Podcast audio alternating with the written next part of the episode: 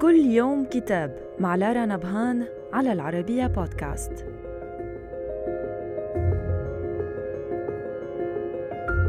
كتابنا اليوم بعنوان إيمانويل كانط في التربية للفيلسوف الألماني إيمانويل كانط وترجمة جوزيف معلوف. يوضح كانط في كتابه أن الإنسان هو الكائن الوحيد الذي يحتاج إلى تربية وهذه التربية رباعية الأركان تبدأ بالرعاية ثم الانضباط فالتعليم بلوغا مرتبة التنشئة الأخلاقية التي هي الغاية القصوى من كل تربية تريد كمال البشرية. وهو يولي اهتماما كبيرا للانضباط في المرحلة الأولى للطفولة.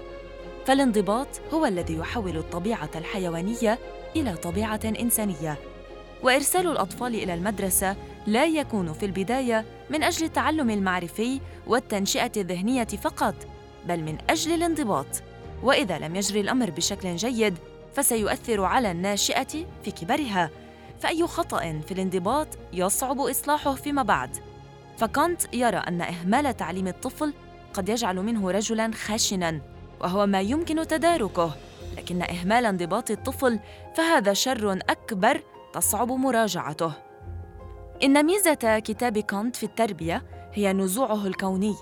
إذ يؤكد بإلحاح ضرورة وضع مخططات تربوية تحسن من وضع الإنسان في المستقبل وتتلائم مع غايته التي ما هي سوى خلق فضاء تصان فيه كرامة الإنسان ويعامل فيه بصفته غاية لا وسيلة. فإذا كان الحيوان يشتغل بمؤهلاته تلقائيا وعفويا وبلا وعي منه فالإنسان يحتاج إلى جهد لاستثمار مؤهلاته وبذوره الأصلية وأخذها نحو غايتها القصوى التي هي مزيد من الأخلاق. صدر الكتاب عن دار الرافدين وإلى اللقاء مع كتاب جديد